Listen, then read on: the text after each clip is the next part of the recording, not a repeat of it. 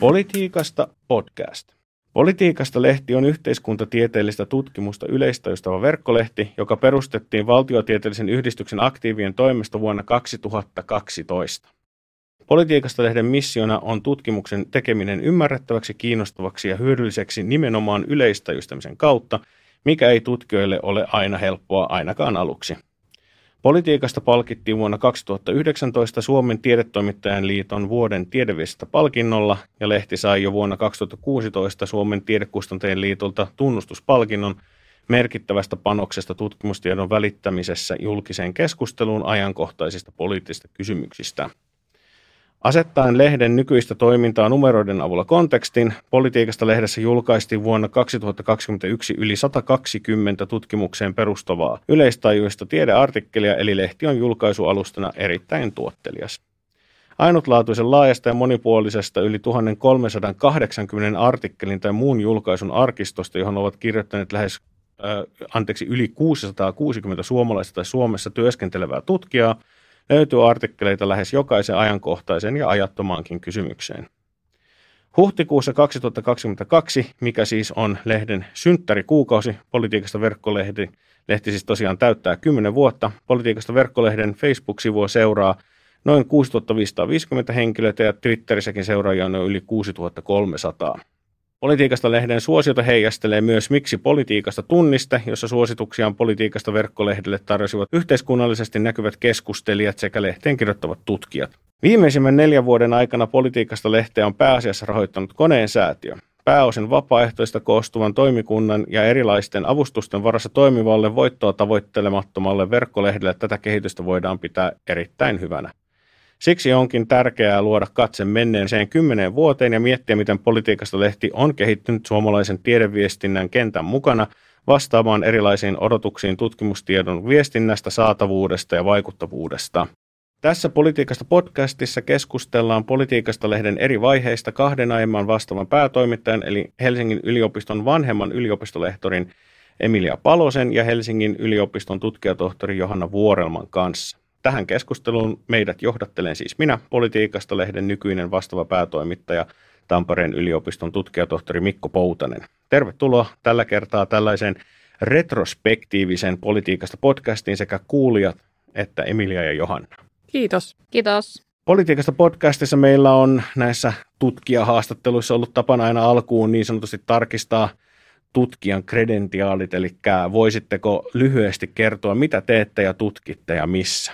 No tällä hetkellä mä työskentelen ähm, oikeastaan tutkijana, olen ähm, datafikaation ohjelmajohtaja, eli äh, Helsingin yliopistossa edelleen. Ja äh, tutkin, minulla on erilaisia tutkimushankkeita, joissa tutkitaan yhteiskuntaa, eurooppalaisia yhteiskuntia ja niiden muutosta ja nimenomaan äh, tämmöisten somen ilmiöiden kautta, mutta myös vähän kaupunkitilaa ja populismia, yhteisön muodostumista ja mobilisaatiota tutkien. Tutkimme myös uudessa hankkeessa koronapolitiikkaa globaalisti. Ja siinä on melko paljon. Siinä entäs, on. Entäs Johanna? Mä toimin tällä hetkellä tosiaan tutkijatohtorina Eurooppa-tutkimuksen keskuksessa. Ja mulla on kolme eri tutkimushanketta, joiden ää, joissa tällä hetkellä toimin. Mulla on oma tutkimushanke, jossa tutkin ironiaa kansainvälisessä politiikassa, eli siinä on kyse tällaista politiikan kielen tutkimuksesta. Sitten toinen tutkimushanke, jossa me tutkitaan sotilaallista kieltä suomalaisessa demokratiassa.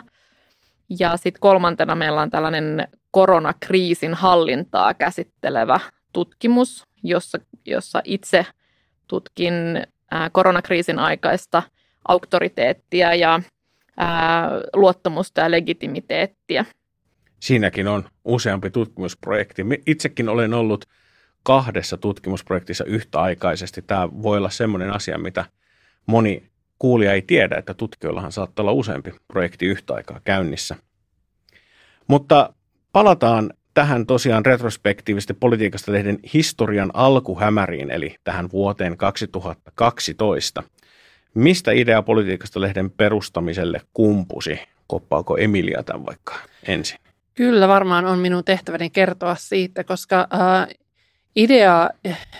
idea, käsiteltiin valtiotieteellisen yhdistyksen johtokunnassa Minä olin äh, itse liittynyt siihen vuonna 2009 ja keväällä ja syksyllä sitten valmisteltiin koneen säätiölle hakemus, jossa pyrittiin ähm, digi- tuomaan digitaaliseksi politiikkalehden to- toimittaminen ja julkaiseminen. Tämä hanke kyllä toteutui, mutta se jäi sitten moneksi vuodeksi ikään kuin uinumaan. Ja sitten toisaalta äh, siinä oli tarkoituksena luoda tämmöinen uusi verkkosivusto, koska siihen aikaan ihmiset, ähm, kollegat kirjoitti paljon blogeja ja niitä blogeja kirjoitettiin omiin, omiin blogisivuihin. Ja äh, yksi tehtävä, mikä tällä uudella sivustolla politiikasta oli, että, että koitetaan saada synkronoitua yhteen paikkaan nämä niin kuin useat erilaiset blogit. Ja sitten koitetaan motivoida niitä kollegoja, jotka ei ole vielä äh, lähtenyt kirjoittamaan blogia, niin kirjoittamaan tämmöiseen niin kuin yhteiseen sivustoon. Idea lähti myös siitä niin kuin kansainvälisistä esimerkkeistä. Minähän olen opiskellut Englannissa, äh, tehnyt siellä kaikki tutkintoni ja siellä äh, PSA UK, eli meidän ikään kuin sisarorganisaatio, oli jo aloittanut tämmöisen tutkimusblogin ja muutama, muutamilla instituuteilla oli tutkimusblogeja. Me ajateltiin, että tällä saadaan näytettyä, että mitä tutkijat tutkii, niin kuin nämä meidän moninaiset hankkeet, joista juuri puhuttiin, mutta että mitä todellisuudessa tutkijat ö, tutkivat, että myös julkisessa keskustelussa voidaan nostaa niitä teemoja esiin ja että saadaan moninaistettua se kenttä, että ketkä mediassa puhuvat politiikan tutkijoiden äänellä. Politiikan tutkijoiden ääni pitäisi saada enemmän kuuluviin, kun puhutaan politiikasta ja mitä he loppuviimeksi oikeastaan itse haluaisivat tuoda tähän, että, että niin kuin viestitään ää, sinne niin kuin kansalaisille ja mediaan, mikä tällä hetkellä on kiinnostavaa meidän tutkijoiden mielestä. Ja moninaistetaan sitä puhujien kenttää. Johanna. No mä itse asiassa hyppäsin mukaan tähän hankkeeseen silloin alussa. Se oli varmaan politiikan tutkimuksen päivillä, jossa olisi työryhmä koolla, jossa ideoitiin tätä ja suunniteltiin tätä lehden, lehden perustamista. Ja, ja se oli aika erilainen se mediakenttä silloin. Et nykyään puhutaan hirveästi tieteen yleistä justamisesta ja yhteiskunnallisesta vaikuttamisesta, mutta ei se silloin oikein ollut vielä ihan samalla tavalla sellainen niin laajasti jaettu ihanne kuin mitä se tänä päivänä on. Ja ja tässä oli ideana just se, että pääsisi jotenkin paikkaamaan tällaista ehkä tutkijoiden tietynlaista aika kapeata roolia siellä mediakentällä ja, ja se on onnistunut hirveän hyvin. Samanaikaisesti kun sen jälkeen, kun ollaan perustettu tämä politiikasta lehti, niin monille muille tieteenaloille osittain meidän esimerkkiä noudattaen, niin, niin sinne on, on syntynyt tällaisia samantyyppisiä lehtiä, jotka nimenomaan yleistäjustaa tiedettä ja tuo tutkimusta näkyväksi. Mä itse olin silloin alussa siinä tutkimus- tai tällaisena toimitussihteerinä, eli oltiin siis laittamassa ihan hyvin, voisi sanoa sellainen niin kuin konkreettisesti verkkosivua pystyyn. Ja siinä itse asiassa vaadittiin muutama sellainen – versio tästä näin ennen kuin sitten löydettiin se kaikkein mielekkäin tapa toimia. Tässä kun Emilia viittasi siihen, että tuodaan näitä tutkija blogeja samalle alustalle, niin siinähän oli alussa sellainen idea, että siellä voisi tutkijat itse kirjoittaa sille alustalle näitä analyysejä, mutta sitten se todettiin aika nopeasti, että se ei ole kovin toimiva systeemi, että mieluummin mennään niin, että he lähettävät ammattitaitoiselle toimitukselle analyysejä, niitä voidaan yhdessä editoida, niitä voidaan kevyesti vertaisarvioida ja, ja sitä kautta saada siihen enemmän ammattimaisuutta ja, ja sitten lukijalle totta kai mielekkäämpää sisältöä, että se on tarkkaan mietitty ja, ja editoitu. Mutta se oli varmasti se kolmas versio näistä lehdistä, jotka sitten, jotka sitten todella sai tämän toiminnan jotenkin virtaviivaistumaan. Niin siis Johannalla on ollut iso rooli siinä, että hän on saanut tätä virtaviivaistettua, että aluksihan – ensinnäkin me haluttiin näitä muita blogeja ö, synkronoida sinne, sinne lehden sivujen kautta senkin takia, että meillä ei ollut sisältöä. Että ihmiset ei ollut vielä tottunut tähän, he ei oikein ymmärtänyt, miksi pitäisi kirjoittaa tämmöisessä muodossa tällä tavalla. Ja, ja tota, me siinä vaiheessa ehdittiin, minä päätoimittajana ja sitten Leija Lammin päätoimitussihteerinä, niin editoimme itse näitä juttuja.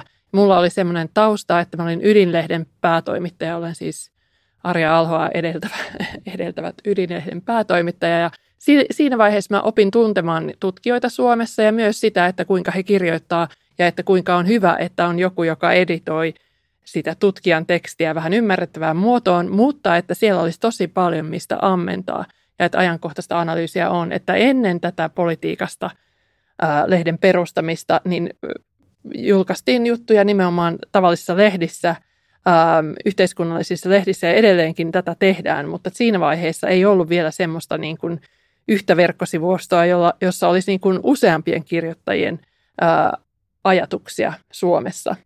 Ja itse asiassa nyt ihan hiljattain niin törmättiin kollegan kanssa tähän kysymykseen, kun meillä oli sellainen teksti, joka ei ollut varsinainen, se ei ollut tieteellinen artikkeli, se oli enemmän tällainen, tällainen vähän niin kuin Helsingin Sanomien vieraskynä-tyyppinen teksti, jolle sitten mietittiin, että mikä voisi olla sopiva julkaisualusta.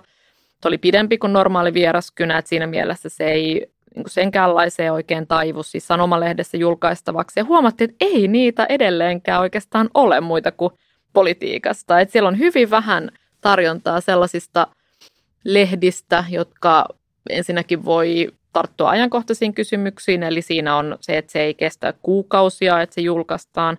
Sitten sellaisia, jotka ehkä ottaa kantaa, ei pelkästään esittele jotain, jotain tutkimusta, niin, niin kyllä se kenttä on edelleenkin hyvin kapea, että jos politiikasta lehteä ei olisi, niin olisi kyllä ammottava aukko näissä tutkijoiden julkaisumahdollisuuksissa ää, mahdollisuuksissa politiikan tutkimuksen kentällä.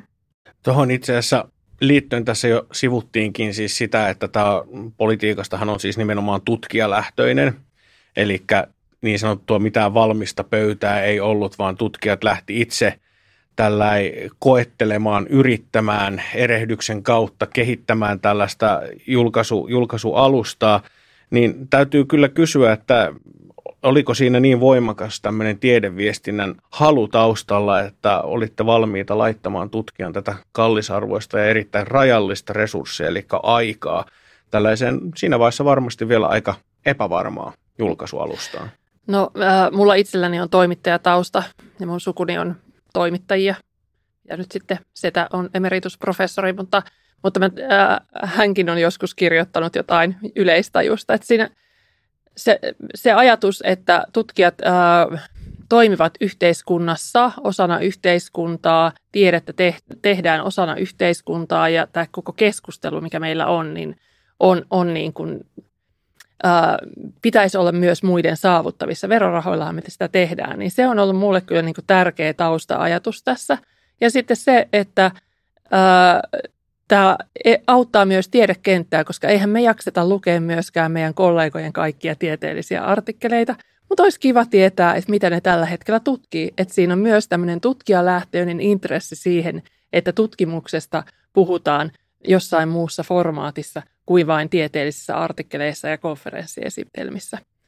Ja että, että se niin kuin tavallaan kumuloi sitten tietoa, että nyt kymmenen vuoden aikana on niin kuin – valtava arkisto, joka on sieltä politiikasta fi. Mä toivoisin niin kuin datafikaatio näkökulmasta, että sitä alettaisiin myös niin kuin peikkoa ja ä, tunnistaa sitä, että mitkä on ollut kiinnostavia aiheita ja millä tavalla niin kuin tutkijat on niin kuin suhtautunut näihin aiheisiin tässä vuosikymmenen aikana. Niin mulla oikeastaan on ollut kaksi sellaista motiivia silloin alussa, että, että oli just tämä niin julkisen keskustelun parantaminen ja tut, tutkija, ää, tutkijoiden näkökulmien tuominen julkiseen keskusteluun. Mä itse suhtaudun hyvin intohimoisesti yhteiskunnalliseen keskusteluun ja, ja totta kai sit se sellainen moniäänisyys on, on yksi sellainen arvo, mitä pidän hyvin, hyvin korkealla. Mutta sitten toinen sellainen motiivi oli se, että mä itse tein silloin väitöskirjaa ää, Isossa Britanniassa ja, ja tämä oli hirveän hyvä tapa luoda sellaista akateemista yhteisöä myös Suomessa – ja verkostoitua ja, ja pysyä kartalla siitä, että mitä Suomessa tutkitaan, ket, ketä siellä toimii tällä hetkellä politiikan tutkimuksen kentällä. Että tässä on vahva sellainen alusta saakka ollut sellainen yhteisöllinen näkökulma, joka on edelleen, edelleen varmasti monille tutkijoille niin kuin yksi sellainen syy, minkä takia he hakeutuvat vaikka, vaikkapa toimituskuntaan politiikasta lehdessä. No tuossa itse asiassa tuli tällainen mun mielestä mielenkiintoinen seikka, että siis molemmilla on taustaa ö, ulkomaisissa yliopistoissa työskentelystä, olette siellä tutkintojannekin tehneet, niin vaikuttiko teidän mielestä tämä ulkomaan kehitysteihin tutkijoina sillä tavalla, että se toi ehkä erilaista näkökulmaa tähän suomalaiseen yliopistomaailmaan ja suomalaiseen ää, tällaiseen niin kuin suomenkielisen tiede, tieteellisen julkaisutoiminnan maailmaan? No toki mä siellä Briteissä opin, opin ajattelemaan niin kuin avoimen julkaisemisen merkityksestä. Se oli nousussa silloin ja tämä oli yksi tapa tehdä avointa julkaisemista, että oli niin kuin kevyt versio siitä, että päästään kaikki tiede avoimeksi. Että tämä oli se ideologinen tausta siinä.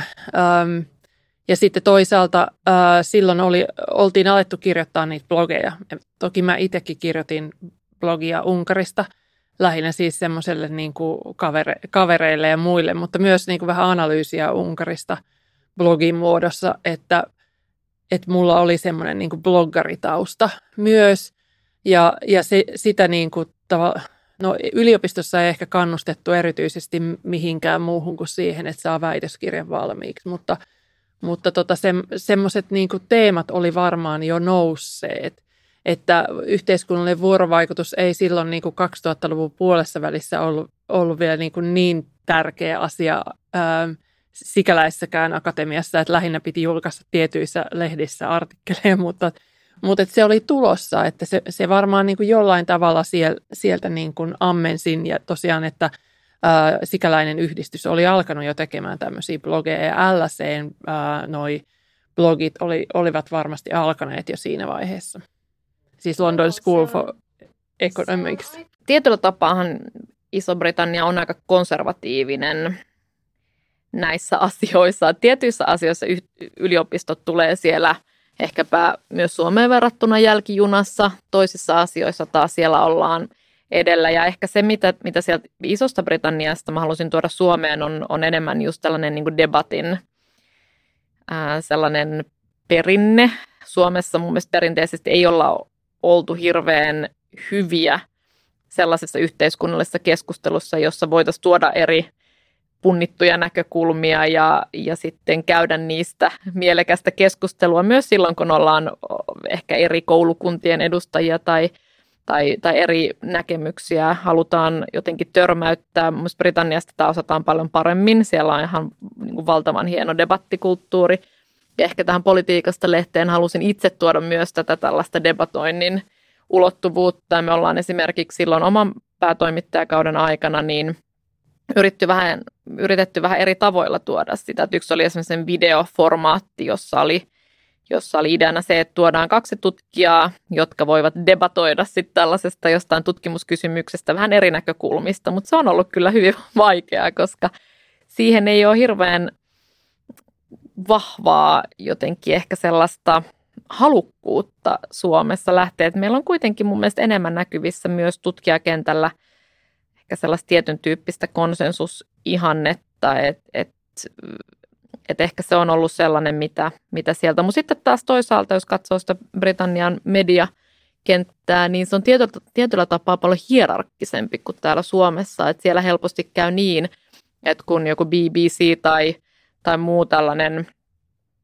vaikutusvaltainen mediayhtiö hakee haastateltavia, niin kyllä siellä usein haastatellaan aika, aika sellaisia niin hyvin meritoituneita tahoja, kun taas Suomessa mun mielestä pyritään kuitenkin toimittajakunnassa koko ajan hakemaan vaikkapa väitöskirjatutkijoita haastateltaviksi ja, ja usein myös onnistutaan siinä. Ja siinä mielessä se meidän tehtävä politiikasta lehdessä oli nimenomaan nostaa näitä uusia nimiä esiin, jotta sitten toimittajat löytäisi sieltä uusia haastateltavia. Ja hyvin moni on itse asiassa ehkä ensimmäisiä kertoja päässyt vaikkapa – Ylen tai, tai jonkun muun mediatalon haastateltavaksi nimenomaan sen jälkeen, kun on, on kirjoittanut analyysin politiikasta lehdessä. Niin, mä en uskalla tällä hetkellä kirjoittaa sinne politiikasta lehdessä, kun mä en, mä en halua, että mun puhelin soi koko aika sen jälkeen, että äh, haastattelupyynnöillä, joita me Johannan kanssa ollaan nyt sitten niin, kuin, niin ähm, semmoisia tuttuja, tuttuja naamoja mediassa, että ehkä me ei tarvita sitä nostetta, mutta silloin me ei todellakaan oltu.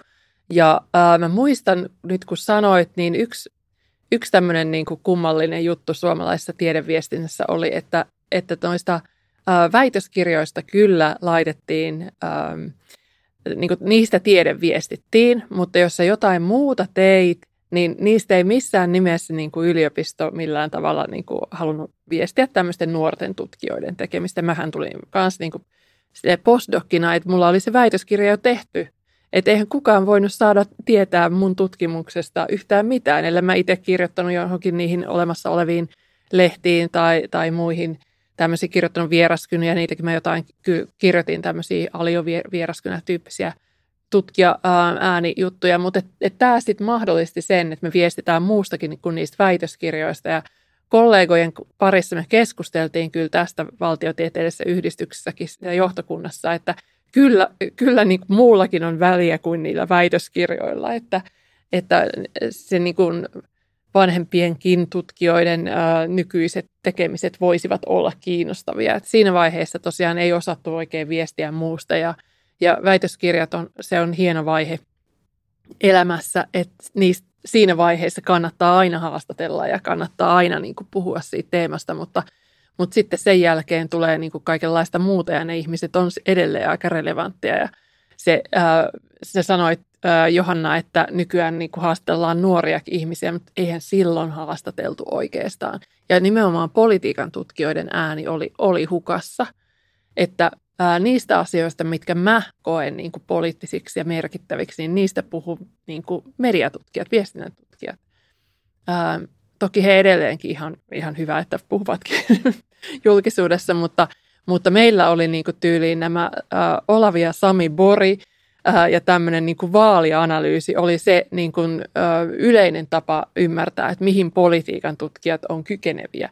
Ja totta kai sitten, kun muunkin ala politiikan tutkimuksessa on vähän erilainen, niin mä halusin, halusin nostaa sieltä esiin tätä, mitä kaikkea muuta me voidaan tutkia. Tuohon oikeastaan ottaisin vielä sellaisen jatkokysymyksen, että tuota, ää, varmasti siinä, että nuoret tutkijat, mutta varmaan siinä on myös ollut sukupuolella vaikutusta, että kuten mainitsit, niin suomalainen politiikan tutkija on pitkään ollut varmaan tällainen kohtuu keski-ikäinen mies televisiostudiossa puku päällä, niin siihenkin ehkä politiikasta on voinut jotain pientä muutosta tuoda, vai mitä mieltä olette?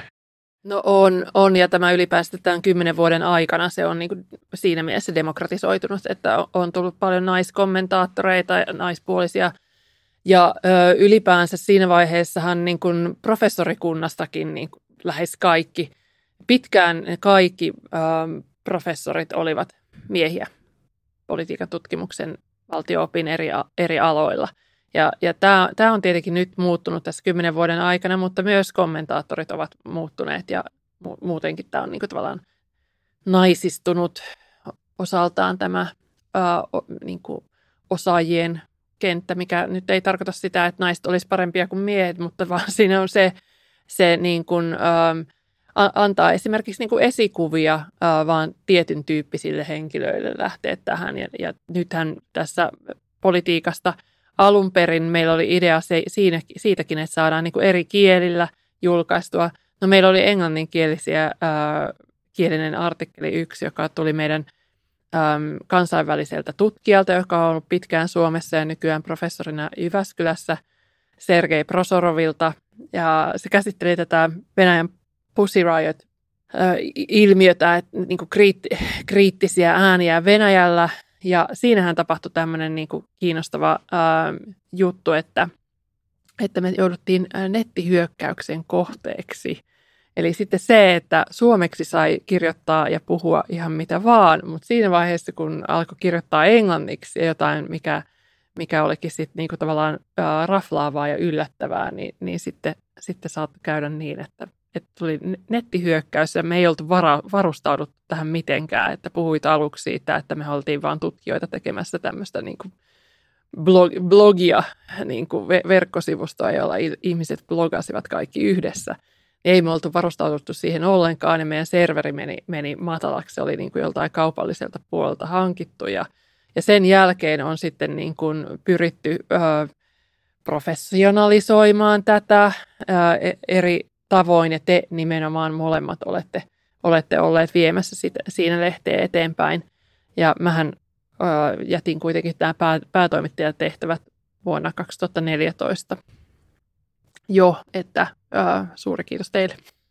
Tuohon itse asiassa vielä pienen jatko heitän Johannan suuntaan, eli olet myös toimittanut tämän, kun tutkija kohtaa vihaa kirja, niin siinähän myös oli osittain politiikasta lehden artikkeleita, jotka myös ovat tätä kuvanneet, että kun joskus sitten sitä tutkija saa palautetta hivenen verran kärkkäämmin, sanotaan vaikka näin.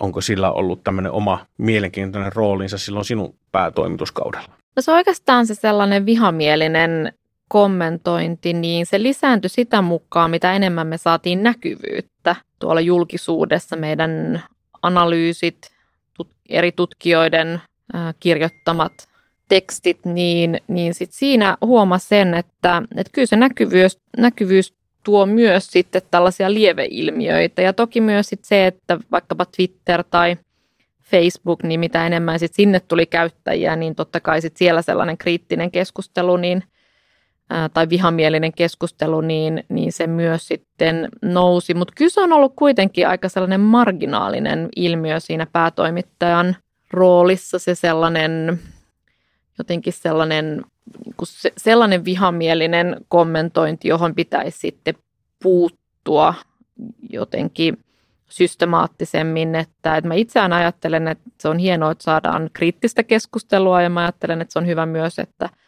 että sitten lähdetään vaikkapa sitä analyysiä haastamaan kriittisesti. Mielestäni on hienoa, mutta sitten tietenkin siinä vaiheessa, kun lähdetään – hyökkäämään tutkijakohtaan tai kyseenalaistamaan vaikkapa hänen, hänen tutkijuutta tai sitten suoraan vaikka valtiotieteellistä yhdistystä kohtaan, niin sit se, ei, se ei tietenkään ole sellaista kritiikkiä, jota, jota niin kun kaivataan siinä, siinä sellaisessa niin moniäänisessä keskustelussa. Mutta se on, se on yksi sellainen puoli, joka pitää koko ajan pitää mielessä sen rinnalla, mitä Emilia tässä toi esiin, että on myös on riski tällaisille ää, verkkohyökkäyksille. Ja siitä tosiaan on tämä, tämä kokemus. Ei onneksi sen enempää kuitenkaan. Joo, ei. Omalla päätoimittajakaudella voidaan sanoa näin, että ove on käyty kyllä koputtelemassa ahkerasti, mutta se lukko on kyllä hyvin, hyvin pitänyt. Kyllä sitä aina silloin tällöin riippuu vähän mistä aiheesta julkaistaan.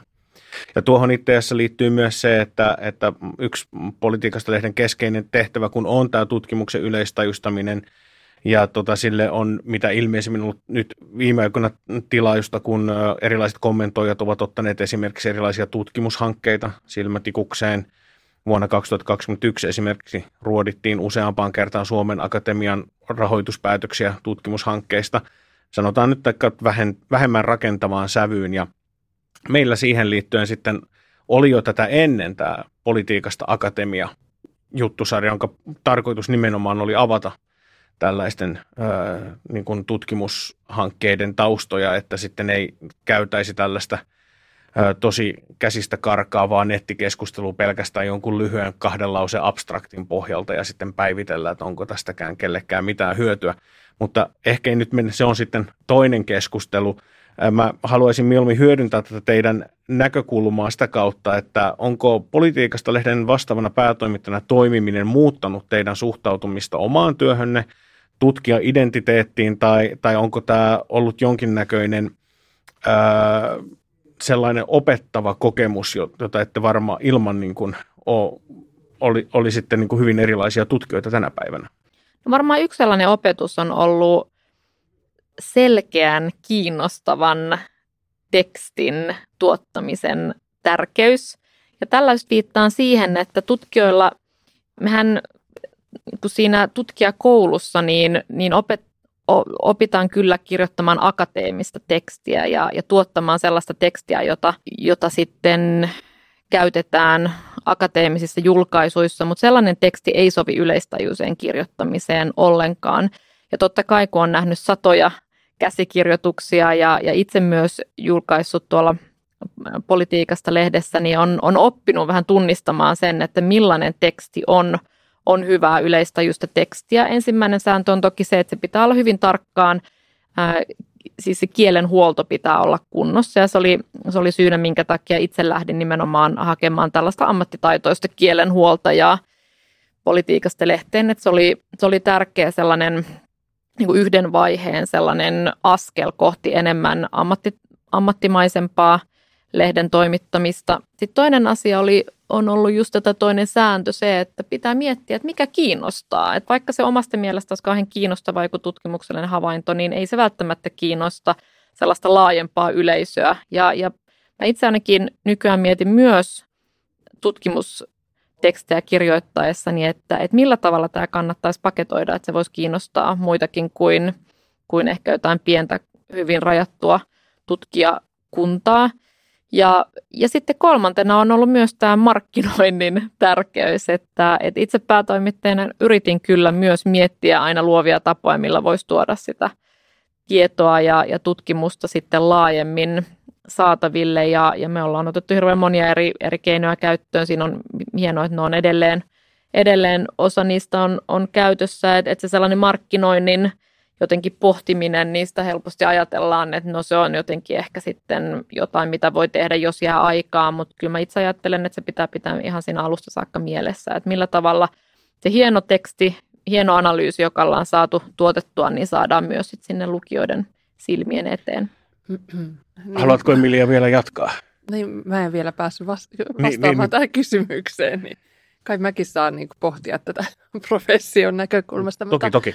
Mutta, mutta mulla ei ollut semmoista niin samanlaista harppausta ehkä, koska niin kuin, politiikasta lehden päätoimittaminen oli osa mun niin kuin, ä, ammatillisen identiteetin muuttamista tutkijaksi toimittajasta, mikä oli se mun niin kuin, lähtökohta Suomessa. Ja mä menin vaan ulkomaille tekemään monta tutkintoa ja sitten mä tulin tänne ja sitten mä olin samaan aikaan toki yliopistolla töissä, mutta sitten ja apurahoilla töissä, mutta että Ydinlehden päätoimittajana, että – että tämä oli niin kuin mulle tapa kommunikoida sitä, mitä mä jo osasin toimittajana ää, sitten tutki, tutkijana, tutkijoille ja myös niin kuin sitten ää, on, se on ollut osa sitä, että mä ohjaan väitöskirjoja ja ää, niin kuin mentoroin tutkijoita muutenkin, nuorempia tutkijoita lähinnä, niin ää, siinä, siinä yritän saada heitä niin kuin kommunikoimaan eri tavoin.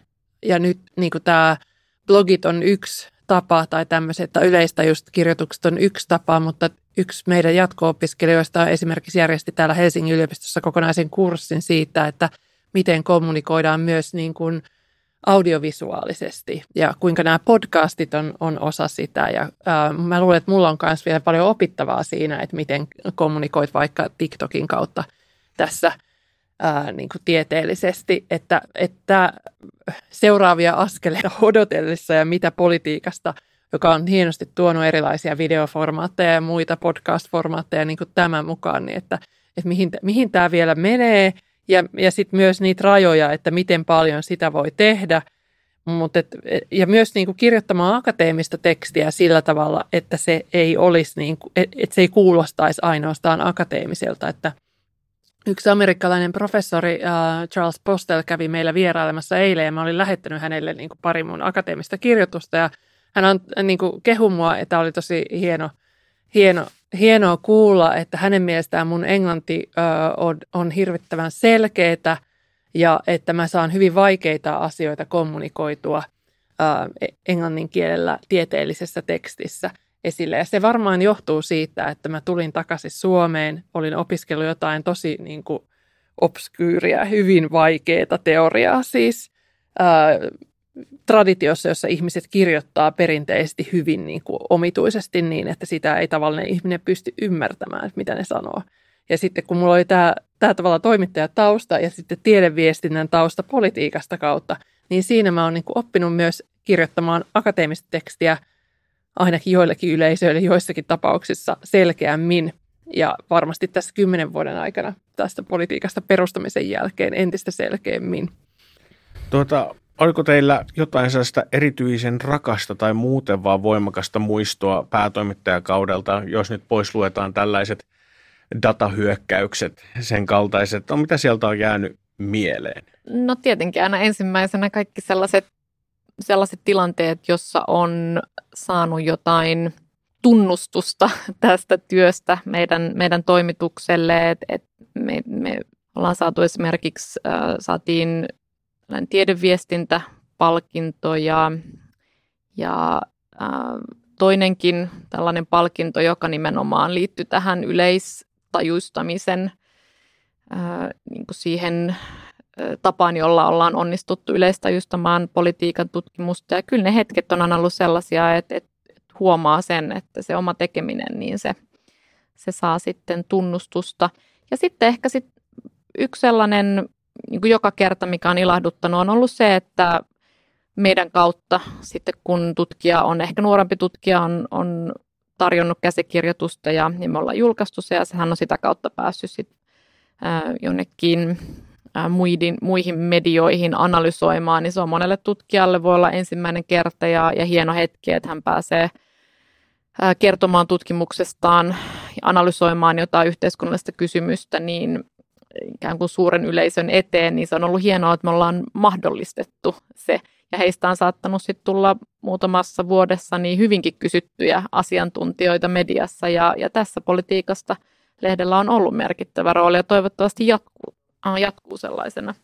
Mä ö, komppaan Johanna täysin tässä, että vielä niin kuin emeriitta-päätoimittajanakin jatkuvasti niin kuin iloitsee näistä onnistumisen hetkistä – varmaan silloin alkuvaiheessa äh, hienointa oli se, että, että tota, se oma yhteisö ja sitten ne seurat, joiden kanssa me tehtiin yhteistyötä äh, silloin alkuun kulttuuripolitiikan tutkimuksen seura ja edelleen mukana oleva äh, Suomen rauhatutkimuksen yhdistys, äh, niin he ovat he, he, he kaikki niin kuin tavallaan tunnisti tämän, tämän merkityksen ja silloin, silloin tota, Yksi näistä pioneereista, joka oli mukana, on, on Petri Koikkalainen, joka tällä hetkellä on Washingtonissa ö, suomalaisen korkeakoulupolitiikan ö, tehtävissä, mutta on yliopisto, itse asiassa professori ö, Lapin yliopistossa, ja hän niin kuin se, se alku, kun me keskusteltiin tästä koko hankkeessa Rovaniemellä ja pohdittiin, että mitä voisi olla, niin sitten kun me saatiin se valmiiksi, se alkoi ää, saada, saada niin kuin kirjoittajia ja huomiota ja äm, alkoi vakiintua ja äm, se on ollut aika tosi hieno, hieno vaihe ja Petrin kanssa me ollaan molemmat oltu pitkään tähän kevääseen saakka valtiotieteellisen yhdistyksen johtokunnassa. Ja siitä näkökulmasta taas sit se, että yhdistyksen toiminnassa politiikasta on yhtäkkiä se suurin osa myös, myös taloudellisesti – että kun sit, sit, siihen panostetaan todella paljon, toimitus tekee hirveän hienoa työtä, päätoimittajat on tehnyt erinomaista ää, työtä, toimitussihteerit, YM, niin kuin siinä mukana. Eli, eli se aikaisemmin, kun me aloitettiin, niin politiikka-lehti oli se suurin juttu, mutta nyt se onkin politiikasta.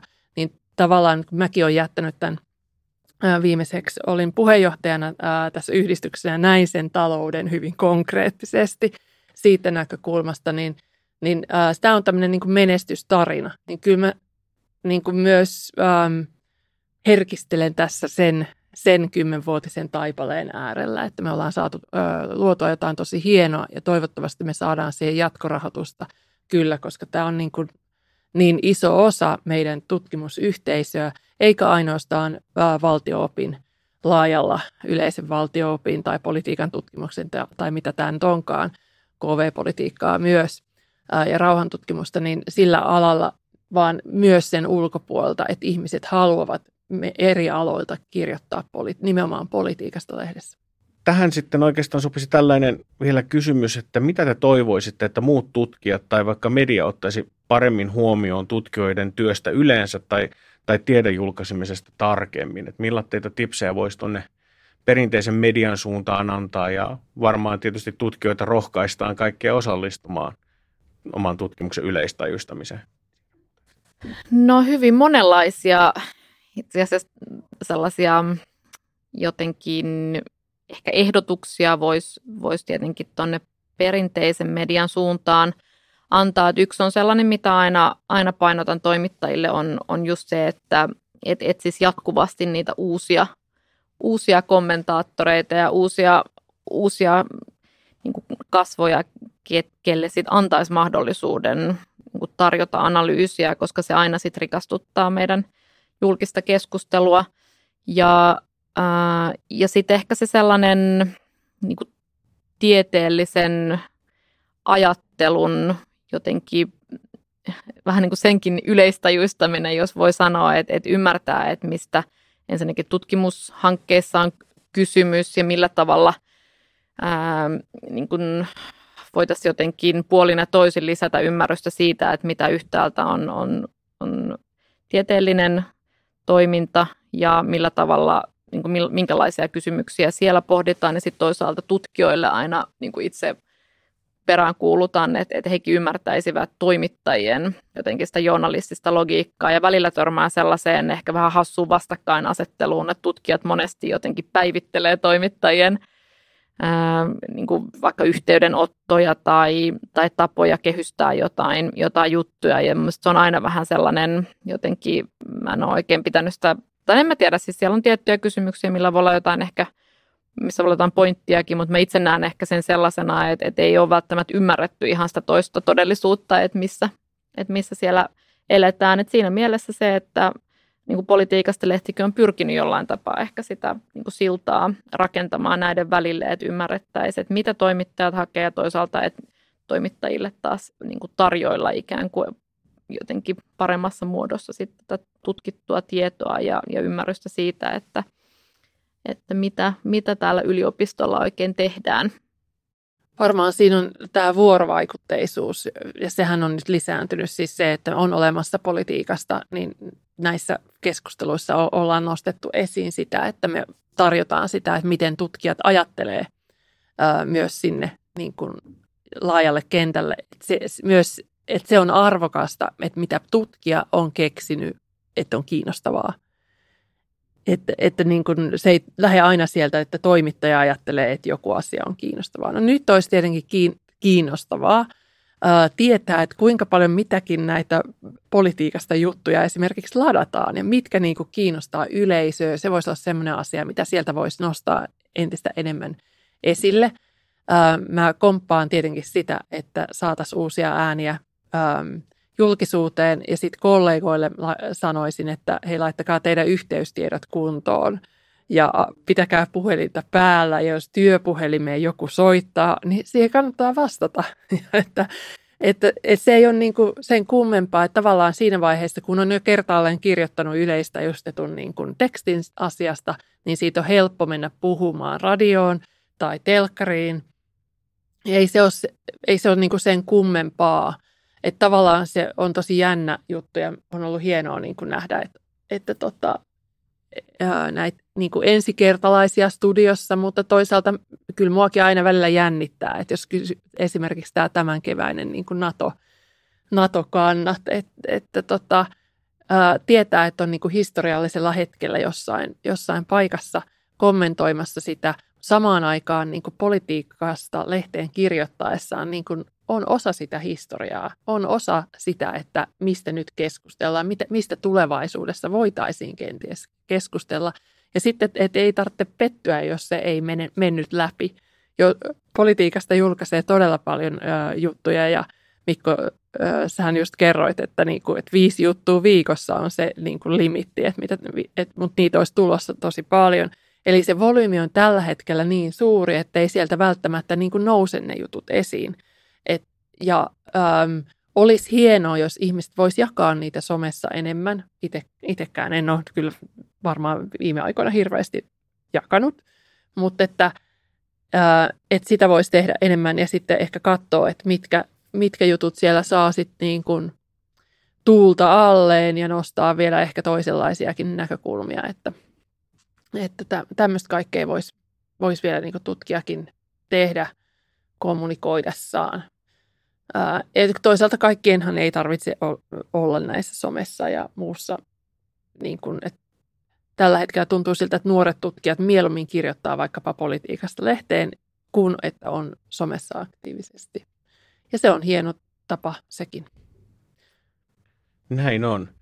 Äh, tähän meidän varmaan on hyvä lopettaa tältä erää keskustelumme. Kiitos Johanna Vuorelma ja Emilia Palonen että tulitte mukaan tähän Politiikasta-lehden kymmenvuotisjuhlavuotta käsittelevään podcastiin. Ehdimmehän tässä käsitellä aika monta aihetta tällä kertaa ja silti vielä keskusteltavaa varmasti jäisi. Eli kiitos teille. Kiitos. Kiitos ja onnea lehdelle. Kyllä sitä tässä to, itsekin voin toivottaa nykyisenä vastaavana päätoimittajana, koska mulla on vain pieni osa tästä kokonaisuudesta, tämä, tämä nykyinen. Ja sitten tulevaisuus, siellä on sitten taas joku uusi vastaava päätoimittaja. Kyllä, ja se on hieno oppimiskokemus. Toivottavasti tulee sulle äh, paljon hakijoita seuraajaksi. Sitä toivotaan, mutta tähän loppuun ei varmaan nyt muuta lisättä, lisättävää muuta kuin, että muistakaa kaikki kuulijat ottaa Politiikasta podcastit SoundCloudissa seurantaan ja seuratkaa myös Politiikasta-lehden muita sisältöjä. Toivottavasti tosiaan Politiikasta-lehden seuraavat kymmenen vuotta ovat ainakin yhtä hyvät kuin viimeiset kuluneet kymmenen vuotta. Tämä siis oli Politiikasta-lehden mennyttä yhdessä entisten vastaavien päätoimittajien kanssa luodannut Politiikasta podcast, ja minä olen Politiikasta-lehden nykyinen vastaava päätoimittaja Mikko Poutanen.